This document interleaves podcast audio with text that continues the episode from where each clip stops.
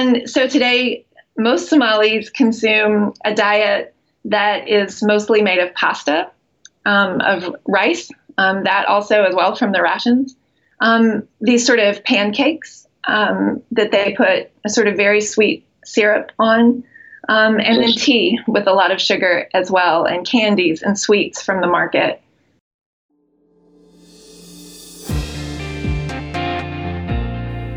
That was Lauren Carruth, assistant professor at the School of International Service at the American University.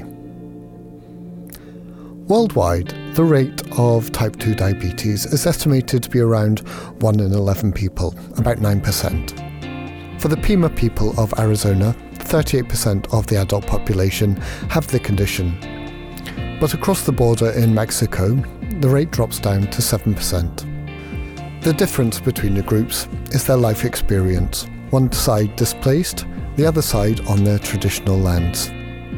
I spoke to Lauren about the people, where else displacement is changing patterns of non-communicable disease, and what this might tell us about economic migration's effect on health.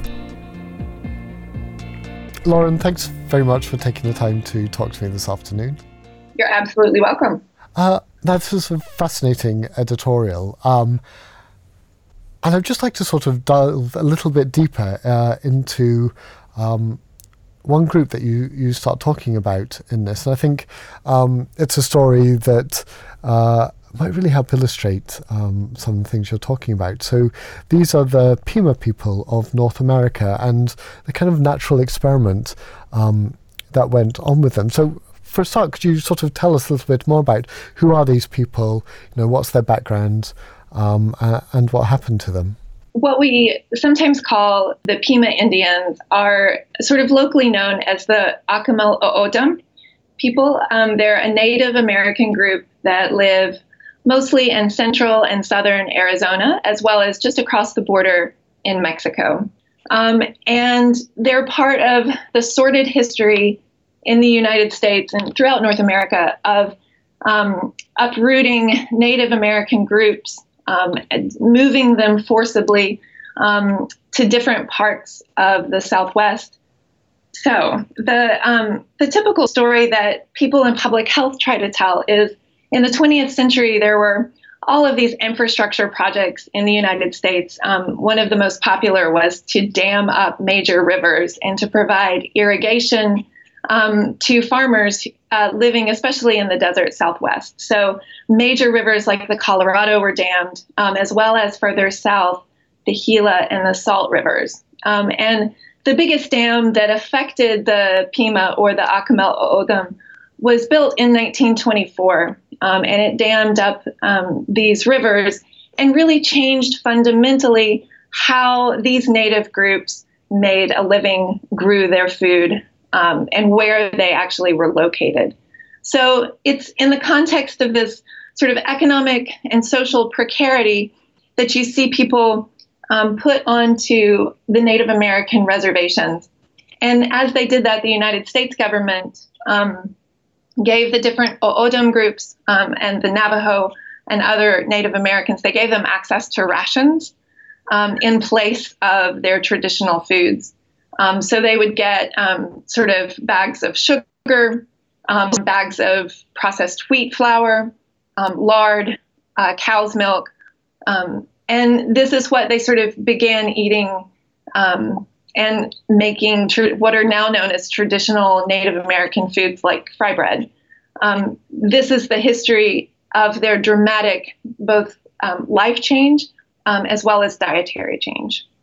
And the people now are living with the result of that huge change. And you say in the article that amongst the people who are still living in Arizona, they have the highest rate of diabetes in the world.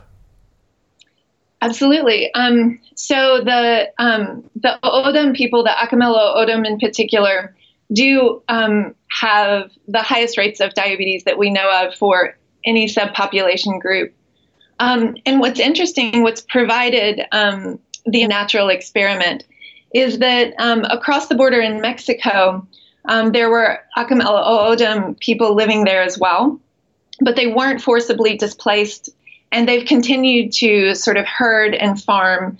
And so you have this sort of group of people that are very similar genetically, that have had very dramatically different histories, and today exhibit dramatically different lifestyles as well as diets. And that's what we see. The Native Americans that are living across the border in the United States have 5 times higher diabetes rates than the Mexican O'odhams. And what's the story of those people that got you interested in kind of anthropology and nutrition and things? Absolutely. So when I was actually living in Arizona, when I was getting my PhD in anthropology at the University of Arizona, and before that, I lived in the Four Corners region and stayed for a while on the Navajo reservation. So I did have a sense of this history. And when I began my professional career, I was working in the field of nutrition as well as humanitarian policy. And I did my dissertation fieldwork, not in Arizona, but in a desert fairly far away on the other side of the world in the Horn of Africa. And I began living with Somali people who live in Ethiopia, in eastern Ethiopia, along the border of Somalia and Djibouti. And what was remarkable was that there were so many similarities between the people in the Horn of Africa, like Somali, and a lot of the people living in Arizona. So these are, the Somalis are a desert people, like the Akimel and Tohono O'odham. They were traditionally pastoralist, nomadic pastoralist or semi-nomadic pastoralist. So they were doing a combination of herding and farming to sort of make the most of the desert landscape. The Somali, like the O'odham, are partitioned. They are a divided people. They were colonized by the Italians, the British, the French, and many say also the Ethiopian Empire. So they were divided and cut off from their grazing lands. Today, a lot of Somalis in the Horn of Africa are displaced. They've been forcibly displaced because of wars and conflicts in the Horn of Africa as a result of political conflicts as well as repeated droughts. A lot of people have lost their livestock and have lost the ability to grow desert hardy plants that they're able to live on as well. There's another similarity that struck me, which is Somalis' diets today are very often structured by the rations they receive from global humanitarian organizations. So a lot of the people I've lived with today in the Horn of Africa receive regular bags of wheat grain, as well as corn oil and pulses or legumes like split peas and lentils. And without sort of a lot of livestock, having lost a lot of their livestock or lost their nomadic pastoralist livelihood, they're living year-round now in rural villages and in cities. They don't move around like they used to. Sugar and boxed cow's milk is now available on the markets for very little money. And so today, most Somalis consume a diet that is mostly made of pasta, of rice, that also as well from the rations, these sort of pancakes that they put a sort of very sweet syrup on, and then tea with a lot of sugar as well, and candies and sweets from the market. And are they having the same result as an increased rates of diabetes amongst that population as well? At this point, it's hard to tell. Quite frankly, there have been very little studies done on any chronic diseases or non-communicable diseases among Somalis who are still residing in the Horn of Africa. However, anecdotally, I've been living there for a little over 10 years on and off doing research.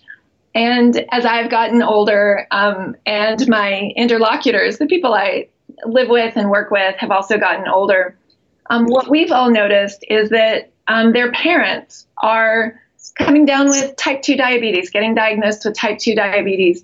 A lot of people, when they go to the clinic, are diagnosed with hyperglycemia and struggle with high blood sugar in general.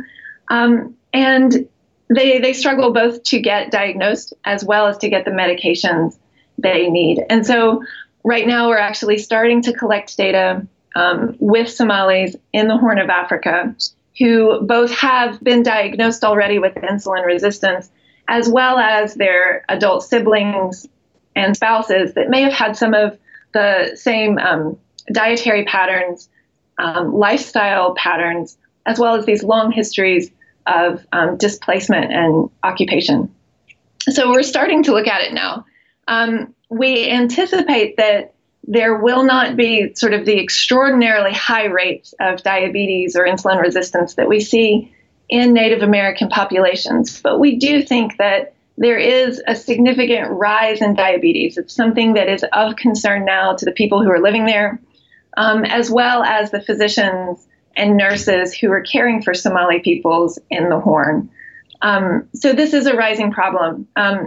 And we just don't know the scope of it. And we don't know sort of how the disease of diabetes looks or is experienced by people in the Horn of Africa. It may well be experienced quite differently. There may be different clinical presentations. They may struggle with the management of the disease and access to medications in a way that's different from other populations in the world. It's a fascinating look at something that's going on. But what it makes me think about is, you know, obviously you're talking about people who've been forcibly displaced, but there's an enormous amount of migration that goes on around the world anyway, because of economic reasons, perhaps instead of political ones or conflict ones. But you know, as that goes on, people move away from places where they might have traditionally grown food and things into an urban environment where their ability to get hold of you know, fruits and vegetables affordably is diminished. You know, we hear about food deserts in cities where it's only very sort of processed foods, the kind that, you know, don't sound too dissimilar to the ones you described the Somali people in the Horn of Africa eating. And, you know, equally, these people might not have a huge amount of autonomy over the kind of food that they're able to eat or get hold of anyway. Absolutely. I think this is a huge challenge for clinical medicine.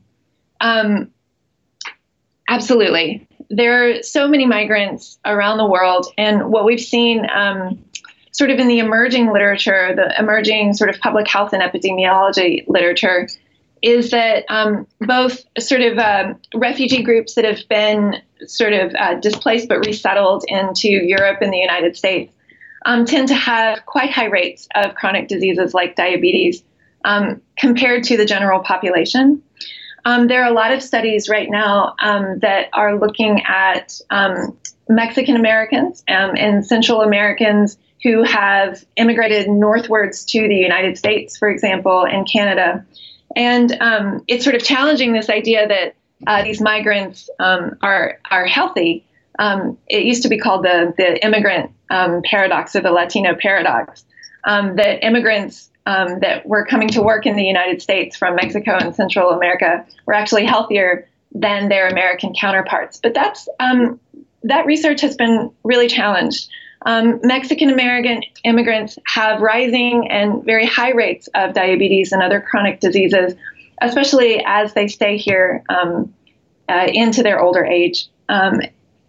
And my co-author on the editorial I wrote in BMJ, Emily Mendenhall, she's done really interesting work with Mexican-American migrants who now live in the Chicago area.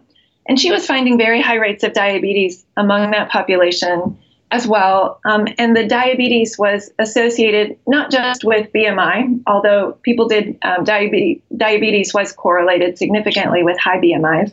but it was also at the same time associated with experiences of trauma and of these sort of traumatic migrations from further south all the way up, living lives in Chicago that were largely segregated from the communities that they had grown up in.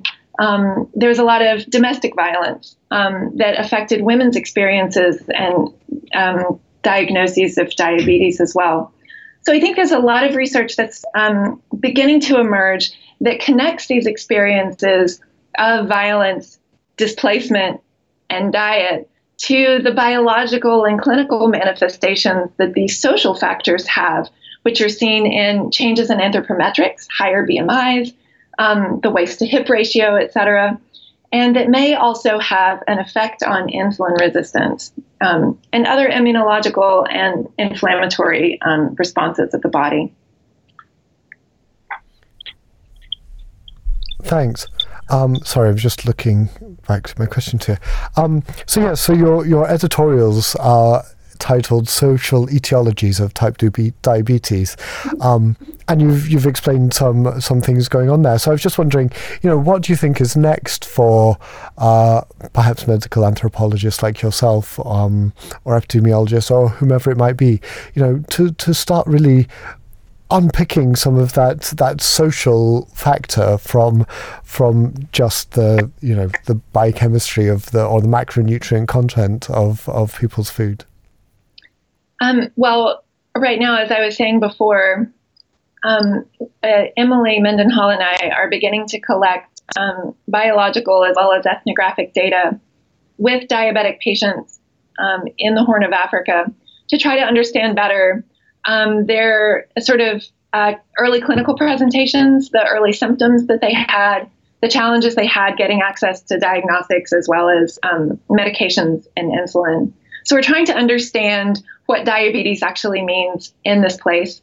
We're doing dried blood spots, a biological data collection with these diabetic patients, as well as their adult siblings and spouses that we think have some of the same social exposures as the diabetic patients themselves. And what we're hoping to learn from that, we're going to look at the hemoglobin A1C, as well as C-reactive protein, and other inflammatory and immunological responses in those dried blood spots, to try to see if Somali diabetics and people who've had the same social exposure also potentially exhibit higher rates of these chronic inflammatory responses that may be contributing to the insulin resistance. And hopefully we can sort of move past this pilot phase of our research and look at this idea more carefully. There was a really interesting paper that was published just, I think, a month ago in the Lancet Diabetes and Endocrinology. The author's name is Rob Sladek. I hope I'm pronouncing that correctly. But he wrote this really compelling article called "The Many Faces of Diabetes, Addressing Heterogeneity of a Complex Disease." And he found, even in Scandinavia, that people who were diagnosed with type 2 diabetes exhibited there seemed to be different clinical presentations and biological manifestations of the disease, even within this large Scandinavian population. So he was suggesting, which I think is really interesting, that there could be these subtypes of type 2 diabetes that we're now sort of glossing as diabetes, which may be the consequence of very different life exposures or social etiologies, and not just sort of the traditional idea that type 2 diabetes develops from as a consequence of obesity and diet. So I think that presents a way forward, that what we sort of gloss as type 2 diabetes today, what we measure in terms of insulin resistance and hyperglycemia, may actually be much more complex. Those may be just two biological manifestations among many that different populations exhibit as the result of these more complex social etiologies. you know, so there's interesting things going on there about studying it. But what about maybe sort of mitigating some of the effects of this displacement and that diet change? One of the interesting things that comes out of this global perspective on diabetes that looks at the experience of diabetes in Arizona as well as in the Horn of Africa is that you can also find potential solutions in Arizona. There is now an interesting movement in southern Arizona among different O'odham people living around Tucson to revive some of the native foods that they once cultivated. And one example is the tepary bean. Another are the sort of beans that you can harvest from mesquite trees. These beans are desert hardy, but they also have a very low glycemic index. They're really healthy for diabetics to consume. These were consumed, you know, centuries ago. They were cultivated and consumed centuries ago by all of these Native American groups in the Southwest desert. And there's several organizations. One is called the Native Seed Search in Tucson that is promoting this as a way to address diabetes, sort of a return to native diets, which provides the people living there with a sense of their own food sovereignty, control over their diet, a return to the way their ancestors lived, and sort of an economic opportunity as well. And I think we can have that kind of creativity even with Somali populations who are affected by humanitarian crises. You know, what in the traditional Somali diet, like the whole grain sorghum, the livestock milk, do they no longer have access to? How can we support that while at the same time also improving Somalis' access to a diversity of fresh fruits and vegetables that we know can improve diabetes outcomes? So I think actually looking at what's happening in Arizona is an interesting way to bring solutions to a really different population in the Horn of Africa. You've been listening to Lauren Carruth talk about her editorial, Social Etiologies of Type 2 Diabetes, which is available now on bmj.com. That's it for this podcast. We'll be back soon with an update on hepatitis C treatment and testing for non-alcoholic fatty liver disease. Subscribe on iTunes or wherever you get your podcasts from so you don't miss out on that CPD. You can also find our full back catalogue, hundreds of episodes, all available for free at bmj.com/podcasts. I'm Duncan Jarvis. Thanks for listening.